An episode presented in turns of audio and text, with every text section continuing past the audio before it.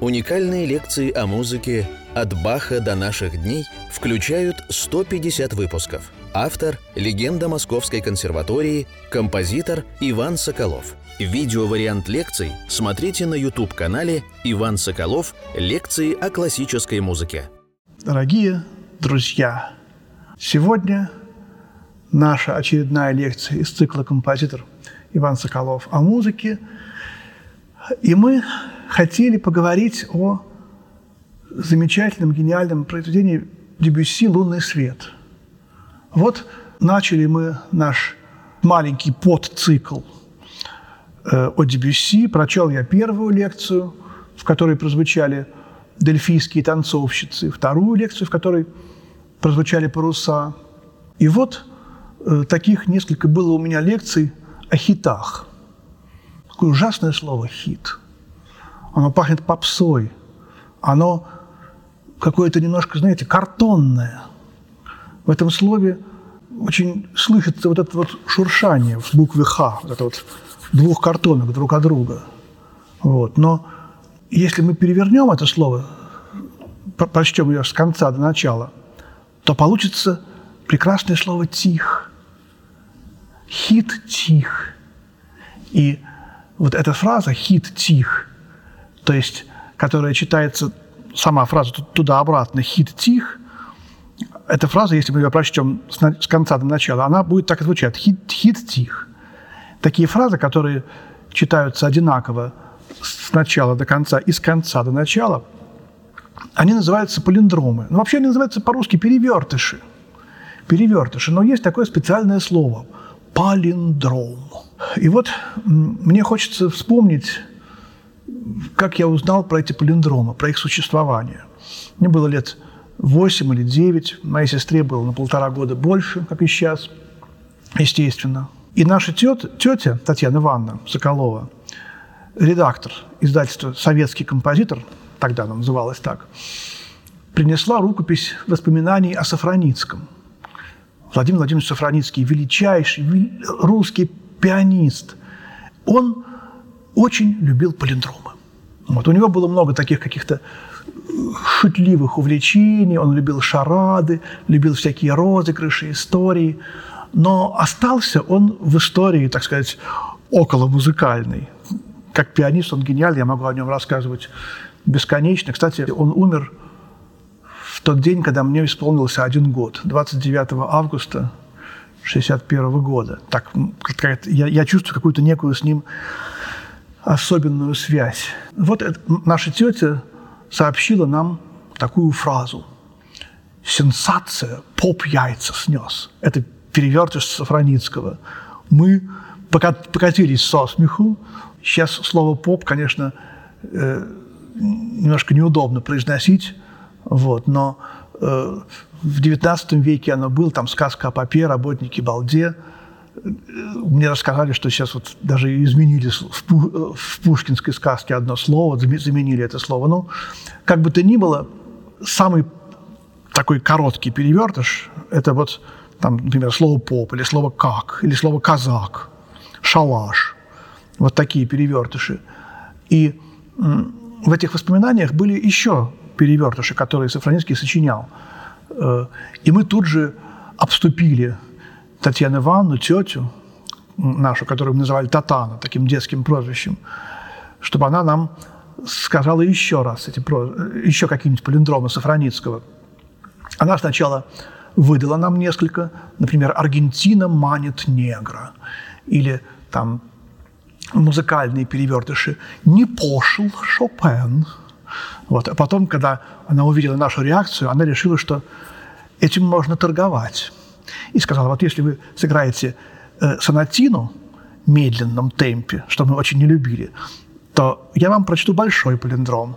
А если этюдик в медленном темпе, то я вам прочту короткий палиндром, типа, я не знаю, там, например, шалаш или казак. Вот. И мы, значит, усердно принялись играть на рояле, вот, и она нам стала говорить палиндромы, ну, классические теперь уже палиндромы, например, друг Сафраницкого был Лев Николаевич Аборин, великий русский пианист тоже. И про Аборина палиндром гласил «Велик Оборин, он и робок, и лев». То есть, с одной стороны, вот он может играть пьяно, робко, а, а лев – это значит форт, и он имя лев. Вот. Или не пошел Шопен, а лист – сила. Вот. А вместо слова «поп» Сафронинский вставлял Рейгер. Сенсация! Рейгер яйца снес. Он не любил музыку Рейгера, считал, что она такая немножко рассудочная, без полета мысли, фантазии. Не знаю, мне кое-что очень нравится Рейгера. Но вот как бы то ни было, сама фамилия Рейгер, она также, так сказать, переворачивается. И вот это увлечение палиндромами, оно как-то меня постепенно захватывало. Когда Сафроницкий поехал в, э, во Францию, а поехал он во Францию в 1927 году, на самом деле, ну, вообще, чтобы дать три концерта сольных в Париже, а на самом деле, чтобы послушать, как играет Рахманинов – потому что Рахманинов уже переехал за границу, в Америку, но он приезжал часто э, до начала Второй мировой войны в Европу. И вот Сафроницкий хотел послушать, как играет Рахманинов. Он приехал в Париж, дал три концерта. Первый концерт он играл гениально, и зал был пуст. Никто не знал, кто такой Сафроницкий. Второй концерт прошел при переполненном зале, потому что все сразу повалили после отзывов. И концерт был провальный. Он совершенно ужасно играл. После чего все сразу же ушли. И третий концерт опять был, конечно же, гениален. Вот такие перепады, они были характерны для Сафроницкого. И потрясающе начал э, Яков Сакович Мильштейн свою вступительную статью в книге о Сафроницком, вот в этой толстой, что великий художник оценивается по своим высшим достижениям. Вот это очень здорово, умно. И вообще я очень ценю Якова Исаковича, помню его, как-то уважаю очень.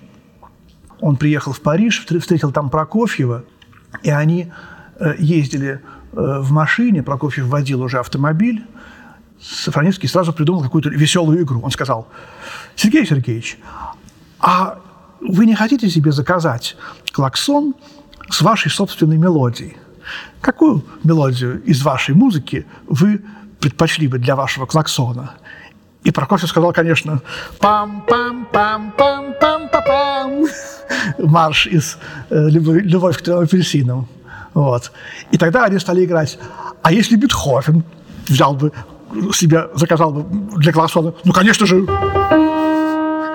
подходит для клаксона, да? А если э, Скрябин они подумали и решили, конечно, главная партия Третьей симфонии. Короткие мотивы, которые характеризуют. И сразу все знают, о, Скрябин едет. Осторожно. Вот. Ну, Вагнер. Полет Валькирии. Вот они так развлекались. А потом Сафроницкий сказал, что он сочиняет палиндромы, и как это палиндром? Спросил Прокофьев. Ну вот, например, вот Аргентина манит негра. О, интересно, сказал Прокофьев. И тут же придумал палиндром. Раб, введи дев в бар. Мгновенно. Но Сафроницкий побил его мгновенно своим самым длинным гениальным палиндромом, который звучит так. «Но невидим архангел, мороз узором лег на храм, и дивен он. Прокофьев схватился за голову и сказал, ну, это целая поэма, куда мне тут с вами тягаться? Но у Сафроницкого это была какая-то даже немножечко болезнь. И когда он был в Ленинграде во время блокады, уже в октябре, наверное, или в ноябре, когда уже стало ясно, что будет очень плохо и еще хуже – ему предложили на самолете вылететь в Москву. И он не знал самолет, бомбежки, может быть, лучше здесь как-то переждать. И, и он шел по э, улице и увидел такие были плакаты. И, значит, на одном плакате такой суровый человек, и написано «Будь бдителен». А он читает слово «бдителен» наоборот. А там, получается, «не лети». И он, значит, думает, «не лети» и не полетел. Ну, вот, и потом он, конечно, уже когда совсем уже отощал, каким-то другим рейсом его все-таки перевезли из Ленинграда в Москву, уже в 1942 году это было. Потом он какие-то другие палиндромы. Очень многие вспоминают, какие-то знакомые Сафроницкого попросили прийти к нему домой, чтобы помыться, принять ванну, потому что отключили горячую воду, как это всегда и сейчас, и в то время происходило. Вот. И когда они пришли к нему домой, он вручил им торжественно по куску мыла и сказал «Мыло голым». Это тоже был палиндром. Вот. И много таких вот историй палиндромических. То есть для меня всегда Сафроницкий был, э, кроме того, что это, конечно, в первую очередь, самую первую очередь, гениальный пианист, очень человечный, добрый человек. Моя мама, например, рассказывала, как она девушкой пошла на концерт Сафроницкого. Был культ в московской интеллигентской среде, культ его искусства – и вот она, ее подруга Марьяна Сулержицкая была страшной поклонницей искусства Владимира Владимировича. Она повела ее в артистическую. Моя мама стояла в уголке, а Сафроненский стоял с ней, к ней спиной и принимал поздравления у бесчисленной очереди, в которую моя мама не входила. И вдруг он поворачивается к ней на 180 градусов и спрашивает, «Девочка, ты хочешь меня поздравить?» То есть он почувствовал пристальный взгляд, вот этот вот, есть игра, осторожно войти, чтобы внимание людей усыпить, зорким взглядом добычу найти и о ней, и за ней незаметно следить. Это стихотворение Блока.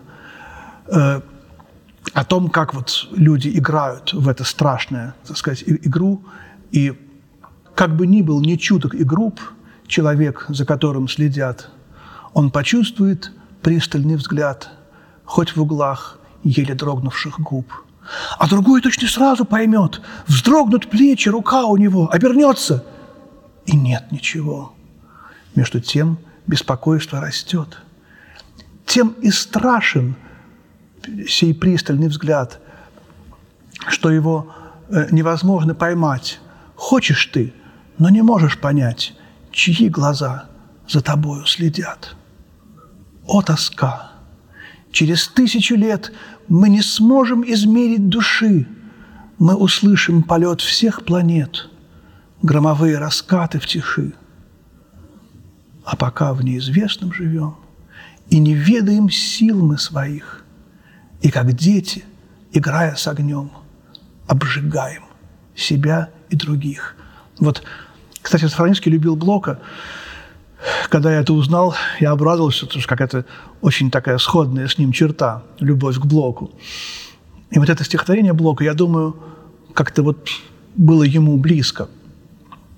Какое-то вот это ощущение. Я тоже недавно посмотрел на спину чью-то, и вдруг человек оборачивается. Он почувствовал этот взгляд. Такие мистические вещи. Вот. Э, ну, и Потом как-то я вот помню уже в, студенческие годы стал сочинять палиндромы. Первым палиндромом, которым, который я сочинил, был Гамли, Рев. Он музе безумно верил, маг. Это про Сафроницкого, потому что он занимался, а соседи ненавидели его игру и включали безумно громко радио. Он страдал от этого очень. А музе он все-таки безумно верил, маг – Потом какие-то еще были перевертыши. Я увлекался шахматами, до сих пор увлекаюсь. Такая чемпионка мира по шахматам Майя Чебурданидзе. Вот я просто перевернул ее фамилию, получилось Чебурданидзе, езди на Друбич. А Друбич – это ар- артистка тоже примерно того же возраста, что и Майя Чебурданидзе, Майя Григорьевна. Потом еще был такой длинный палиндром. Я решил, смогу ли я пере, Э, перещеголять на невидим архангел. Для меня это был как, как Джамалунг, Эверест палиндромический. И вот как-то ночью тоже в такие бессонные часы, часы одинокие ночи, люблю я усталый прилечь. Вот, и я сочинил палиндром про лес, такой немножко в стиле Босха, как в лесу происходит жизнь животных. Гонит соки кот. Уж села Ева на квакшу. Ку-ку, ку-ку, ку-ку, кукушка в канаве. А лес жуток и кости ног. Какой-то такой страшный пейзаж экспрессионистический. Вот. Куку стоит в центре палиндрома, и эту куковать можно бесконечно, все равно, так сказать, цельность палиндрома не нарушится. Как гармошка, которая в середине палиндрома, части палиндрома растягиваются в разные стороны. В какой-то момент, когда эти палиндромы, в общем, стали распространяться, мне позвонил такой э, Герман Лукомников. Э, у него э, псевдоним Бонифаций, который любил палиндромы, и сказал, что есть вечер палиндромов. Не, хотел бы я принять участие. Это был 91 год. Я, конечно, согласился.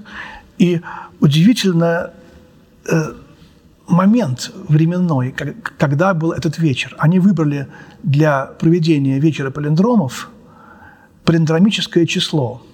21 декабря, то есть 21 12 месяца 1991 года, год тоже палиндромический, а время начала э, вечера было обозначено на афише так – 16 часов 61 минута. Вот, чтобы тоже получилось палиндромично. На самом деле 5 часов вечера. Ну, вот мы туда пришли. Я там, конечно, со своими палиндромами, со своим котом, который гонит соки, был, конечно, на одном из последних мест. Вот, и царствовал – конечно же, Дмитрий Авалиани. Вот. Это с большим отрывом чемпион мира по палиндромам на русском языке. Э, он, кстати, не выступал, он сидел там, но мы все знали, что с ним никто вообще не может тягаться. Вот, потому что незадолго до этого вечера в какой-то газете был палиндром четверостишья о Валиане – это, э, ну, вы помните, это время перестройка, 90-е годы, все рушится, можно ругать, там, я не знаю, Ленина, Маркса, Брежнева, кого хочешь. Знаменитый анекдот. Ты читал передовую статью газеты «Правда»? Нет. А что там? Не могу тебе рассказать, не телефонный разговор. такой, такой, все, все менялось. И вот, значит, палиндром Авалиане 90-го года. Э, на громады вечный, небо, бежит серп. Вот час крамолом и обратно. Мало Маркса. Что в престиже? Бабе нынче выдам орган. И когда это было напечатано в газете, мне показала одна очень милая девушка, э, которая потом уехала в Америку. И она говорит, посмотрите, какой палиндром, вы, вы увлекаетесь? И она прочла «Бабе нынче выдам орган». Потому что мы стояли около органа в музее Глинки, там органный зал. И я действительно подумал, что это орган. Потому что в палиндромах очень часто э, непонятно, так сказать, смысл бывает не очень четкий, не очень ясный. Смысл уже под, под букву подлаживается, а не букву под смысл. Э, я много лет думал, что это, этот человек хочет выдать орган – и эта девушка невинно сказала, знаете, орган выдан. Вот. И так для меня это все время осталось, этим, осталось органом. Вот, только, только совсем недавно я понял, что тут, тут что еще хорей четырехстопный, на громады, вечный, небо и так далее. Вот. Но как бы то ни было, совершенно невероятный. Есть, конечно, очень много неприличных палиндромов, которые я сейчас просто не хочу. Здесь целая серия есть таких неприличных. И даже есть мнение, что именно вот это неприличие, оно как бы вторгается в палиндромы специально. Возможно. Но есть красивые палиндромы. Вот палиндромы, которые на уровне э, «на, на невидим архангел». Мороз узором лег на храм, и дивен он. Вот у меня есть такой красивый палиндром э, и шорохи, и туманы. Тишь, розы зорь, шиты на муте и хороши. тут и ше, как-то такое шерох, шуршит немножко в лесах, в полях, на заре. И многие другие. Палиндромы о музыкантах – это особая, так сказать, статья, поскольку у нас лекции о музыке, э, то в какой-то момент я стал рассказывать свои палиндромы своим друзьям, и, например, Миша Турпанов заказал мне палиндром про Метнера. Николай Карлович Метнер. Мы не играем Метнера в наших лекциях. Я, к сожалению, не, нет у меня в репертуаре. И вот тоже я как-то в... Я ему смс-ками их посылал, и до сих пор посылаю время от времени. В поезде я ехал в Елец, не мог заснуть, и вот, значит, ночью сочинял палиндром про Метнера, послал ему в 5 часов утра 17 минут, разбудив его этой смс -кой. Значит, палиндром был такой. «Дев пел и розу Метнер, и дивен тем узор, и леп ведь». Правда, ведь, там мягкий знак в конце – на что мне обратил внимание другой любитель палиндромов а, Алексей Гроц. Тогда вторая редакция «А ведь дев пел и розу Метнер, и мирен тем узор, и леп ведь дева». Вот. Но вообще, если мы историю палиндрома затронем, то самый первый палиндром э, «А роза упала на лапу Азора» вот, и палиндром Державина «Я иду с мечом судья», посвященный Анне. Анна, кстати, это императрица, это имя Палиндром. Нет, Екатерине посвященный, конечно же. Почему, почему Анне? Вот. И с тех пор как-то время от времени вот палиндромы так возникают, пишутся в поэзии. Кирсанов, Семен Кирсанов, поэт, любил очень палиндромы. Например, у него есть стихотворение «Летя, дятел, ищи пищи, ищи, пищи, и там дальше, так сказать, еще про весну, что-то такое. Вот. Еще палиндром Кирсанова, такой немножко политический. Водовозы, водовозом руку кукурузоводов. Вот. Кукурузоводы из хрущевских времен палиндром такой. По поводу палиндромов, посвященных композиторам, тут вот приезжал такой крупный композитор немецкий э, Лахенман.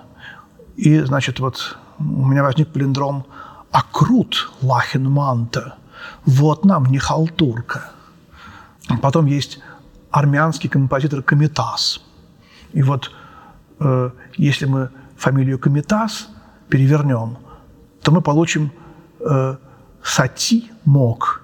А Эрик Сати – это французский композитор. То есть мы получим такую картину, как бедный Сати мокнет без зонтика под дождем.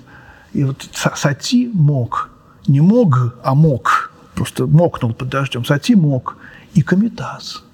Подобного рода перевертыши, я сейчас просто не могу их все, все вспомнить, надо список свой посмотреть. Но в сущности, вот плендром как философия. Например, мудрости нет, то оттенит ссор дум. Вот. И потом, после того, как мы собрались вот, в каком-то подвале на улице Чкаловск, на, на Чкаловской, около Курского вокзала, в 16 часов 61 минуту, мы решили провести конференцию по палиндромам. Э, она была 20 января в 1992 году, уже в, в литературном музее, там где-то в Трубниковском переулке. И вот то же самое. Мы сидели часов пять или шесть, все полиндромисты, и Авалиани там был, Гершуни, знаменитый, много других знаменитых полиндромистов. Конечно, вел все Герман Луковников, Лукомников, э, очень дозировал выступления. Вот. Там я выступил о том, что можно э, зеркальное отражение букв использовать как зрительные полиндромы.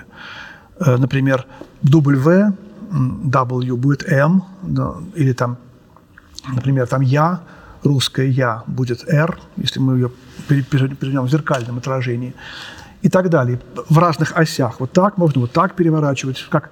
И, и, и там же стоял рояль на сцене, и я сравнивал палиндромы в литературе, в языке э, с палиндромами в музыке. Но палиндромы в языке такой особенный изыск – это двуязычные палиндромы, когда на одном языке туда, а на другом обратно. Например, «О, гутен морген» с негром не туго. Вот. И, например, там э, «Мадам», «I am Адам». Такое, такое тоже есть палиндром. Вот. Ну, а, конечно же, я в первую очередь э, брал Баха, потому что мы знаем, что мелодии – темы, фуг переворачиваются. И это называется э, ракоход.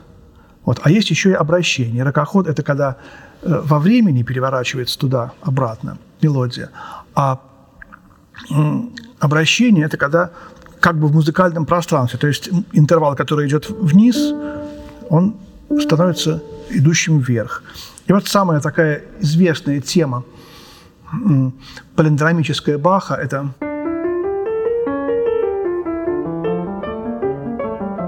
это вот инвенция ре минор. Если мы еще добавим в конце ре, то мы получим точный палиндром. Но у Баха всегда что-то немножечко не точно. Вот этот гениальный композитор, он всегда избегал вот этой зажатости конструктивной всегда есть некая э, ошибка, минимальная, которая делает музыку живой. Знаете, да, вот э, Парфенон, 17 колонн. Если мы, это самый знаменитый такой ар архиизвестный пример, если мы крайние колонны будем соединять, продолжать вверх, то в конце концов они сойдутся там на высоте несколько километров. Потому что это нужно хотя мы на глаз этого совершенно не можем заметить. И именно не так, не в, не в бесконечность уходят, а именно вот они соединяются. И вот то же самое у Баха. И я сравнивал эту мелодию с палиндромами, например, э, палиндром аббревиатура РСФСР. Тогда это только что распалось все. РСФСР. Тоже палиндром. Или вот, например, у рояля ля-ля-ля ору. Вот я сижу у рояля, и я могу э, такой зрительно, музыкально, поэтический плендром. У рояля ля-ля-ля-ля-ля-ля-ля-ля-ля-ля-ля-ля ору. Сделать вот такой палиндром. И включив этот палиндром Баха. Вот. Так, такого рода развлечения занимали нас тогда, в 91-92 годах – было еще много разных каких-то таких философских идей. Главная философская идея палиндрома тогда мне почему-то больше казалось, что палиндром – это, в принципе, очень такое опасное э, подражание дьяволу. Что, мол, дьявол – изнанка Бога, но потом мне стало казаться по-другому. Ведь смысл зеркала в искусстве – невероятно велик. Значение, вот, значение идеи зеркала. Об этом можно написать огромное количество книг, исследований. Одно из последних блистательных исследований принадлежит Борису Андреевичу Успенскому, и посвящено это исследование э, Генскому алтарю Ван Эйка. Мы знаем, например, портрет Читы Гандальфини, знаменитый Ван Эйка, где наверху в зеркале, обрамленном 12 знаками зодиака, как, не, как некий символ Вселенной, опять же, мы можем очень-очень э, мелкое усмотреть э, самого Ван Эйка, как он рисует эту картину. И рядом с ним стоит его помощник, брат, который помогает ему. То есть Ван Эйк как бы себя нарисовал в этом зеркале – Борис Андреевич исследует э, отражения в картинах, которые художники часто в зрачках глаз помещают, в каких-то стеклах оконных, в каких-то блестящих пуговицах иногда даже. Мы что-то вдруг видим, э, то, что вот сопутствовало художнику тогда, когда он рисовал эту картину. И мы как, как бы немножко переносимся в то время. Самое поразительное, что Э, вот мы все знаем Генский алтарь Ван Эйка. Я сравнивал э, эту гениальную, даже не картину, а гениальное произведение искусства с двумя работами музыкальными Баха. Это си минор, прелюдия и фуга си минор из первого тома и прелюдия и фуга си боль мажор из второго с грандиознейшими такими работами. И там, вы, вы помните, да, стоит алтарь в середине, на нем лежит агнец, и э, он все время источает кровь, то есть Христос все время на кресте, он все время страдает, и к нему со всех сторон идут вереницы э, правителей, э, святых дев, отшельников, каких-то разных людей разных сословий, уровней жизни. А перед этим алтарем стоит фонтан, который как бы тоже вот не просто воду источает, а живую воду, э, святую воду жизни, которая тоже ассоциируется с Христом. И вот э, середина этого фонтана, стеклянный такой шар, и если очень внимательно, в невероятно огромном увеличении взять, вглядеться в отражение этого шара, то ну, Борис Андреевич говорит, что там, в общем-то, этого, скорее всего, нет, там не видно это. Но вполне возможно, что когда-то, когда он только нарисовал это, это могло там быть. И, то есть, поскольку такая грандиозная тема у картины, что уже здесь это не, не чита Гандальфини, не просто парный портрет, где можно там еще двух человек нарисовать в зеркале, а это картина вселенского значения. И поэтому тут уже возможно, там что-то такое вот в этом отражении э, этого шара и есть. Или, например, Благовещение. Нам очень многих картинах того времени, когда Архангел Гавриил является Марии и говорит ей «радуйся, благодатная», то буквы изо рта Архангела, из уст Архангела Гавриила идут в направлении Марии «радуйся, благодатная». А она отвечает, э, минуя диалог, который был последними словами, «Да будет мне по слову твоему». И вот эти буквы, идущие из уст Девы Марии, они уже в зеркальном отражении. «Да будет мне по слову твоему». То есть э, в, в самом в приеме зеркального отражения ничего, э, в принципе, скорее всего, дьявольского такого какого-то нет, не должно быть это конструктивный прием. Потому что, в общем-то, так с философской точки зрения, посмотрите, э, чем является вообще э, вот наша вся Вселенная, созданная Творцом, Богом Отцом? Не является ли наша вся Вселенная неким отражением, неким палиндромом этого Бога Отца – то есть палиндромист, Бог Отец, создает Вселенную, и это надо только вывернуть наизнанку, и получится Бог Отец. Такая немножко сумасшедшая такая идея, но может быть что-то отдаленное в этом и есть. Некая игра. Ну и, конечно же, мы все знаем, как любил палиндрома Хлебников. У него есть целая поэма «Разин». «Мы не зари, летели разиным. Такая строчка, эти как низкие какие-то птицы. А разин – это Волга, Ра – это река, старинное название Волги – Ра. А зины – это глаза. То есть Ра, Зин – это Волга-глаз по э, этимологии такой своеобразной, поэтической Хлебникова. И вот он эту Волгу глаз как, не, как некое соборное представление о всех глазах всех людей Вселенной. Это, в общем-то, Волга глаз, это, в общем-то, то, что я только что сказал, Бог Отец, Волга глаз.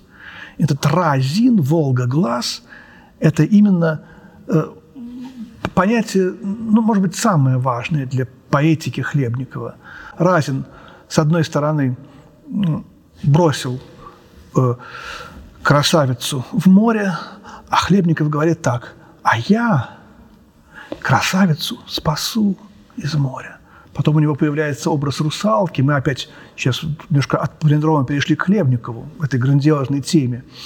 Вот. Но на самом деле Хлебников – это фактически, э, по сути своей, поэт, поэт как бы полиндром, поэт, э, который хотел вывернуть всю Вселенную наизнанку.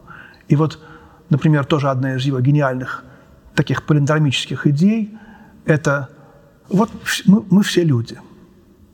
Каждый человек – это некая данность, некая величина. Если мы, так сказать, а, а, разделим любую величину на единицу, эта величина останется неизменной. Скажем, 3, деленное на 1, 3 первых равно 3. И поэтому Иван Глебович Соколов, деленный на единицу, останется Иван Глебович Соколовым. А кем будет Иван Глебович Соколов, если мы единицу разделим на Ивана Глебовича Соколова? Если мы поменяем числитель и знаменатель? Кем будет каждый из вас, если мы поменяем числитель и знаменатель? Так вот, сумасшедшая такая невероятная идея, которая пришла в голову человеку в начале XX века. И, между прочим, это очень-очень близко к идеям о мнимостях в геометрии Павла Александровича Флоренского. Абсолютно тоже гениального человека, который уже в 22 году написал эту работу «Мнимости в геометрии». И эта работа как-то не нашла, уже в то время нельзя было об этом, обо всем писать. Она была издана, тогда еще, правда, как раз можно было еще несколько лет ближайших издавать подобные вещи, потом это все было, так сказать, прикрыто. 22 год – это как, это как раз год смерти, год смерти Хлебникова. Поэтому палиндром, в принципе, давайте, может быть, закругляться потихонечку, палиндром, в принципе, очень-очень музыкальная тема. Палиндромов неисчерпаемое множество. Русский язык невероятно подходит для создания палиндромов. Больше гораздо, чем все другие языки. Э, в десятки раз больше – палиндромов в сотни раз на русском, чем на английском, французском, на любом языке. Нету дифтонгов, понимаете? Э, и другие какие-то вещи очень подходят. Вот так вот как-то я хотел... Да. У вас есть э, сочинение, которое называется полиграфическим. Волокос, да. Волокос. Мы, мы поговорим о Волокосе. Э, Э, и Соколов, наоборот, совершенно верно. Мы поговорим об этом сочинении, когда я буду рассказывать о своих сочинениях. Действительно, действительно, это 88 год, это сочинение, когда я увлекался самой идеей палиндрома, э, даже не столько словами, фразами, которые туда-обратно читаются, а самой философской идеей. И, в общем-то, мне, мне казалось, что смысл творчества вообще – это попытка вглядеться в некое зеркало и увидеть там себя. И вот то, что мы… Вот мы находимся в галерее Нико, и все картины и скульптуры, которые здесь висят, в общем-то, являются неким отражением художника, скульптора Николая Никогасяна, который их создал. И если мы соединим все это в некую духовную сущность, тут может быть изображено и человек, играющий на виолончели, и натюрморт, и что-то угодно, что, все что угодно.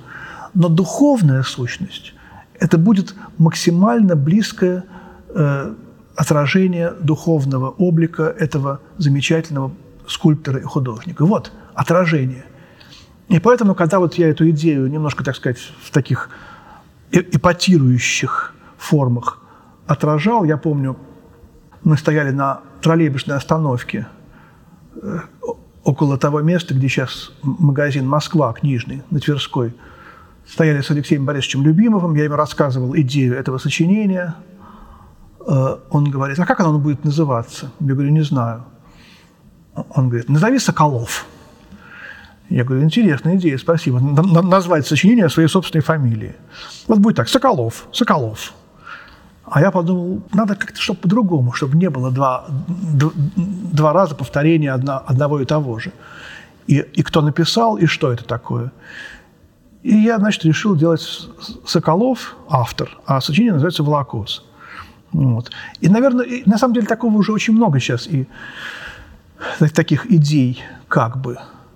Вот. Но э, в сущности идея зеркала, мы будем с вами говорить о седьмой и десятой сонатах Скрябина, которые, по-моему, тоже там очень близки к этой идее. Десятая – это как бы негатив седьмой, отражение седьмой, хотя совершенно разное, разное по смыслу и по характеру звучания музыка.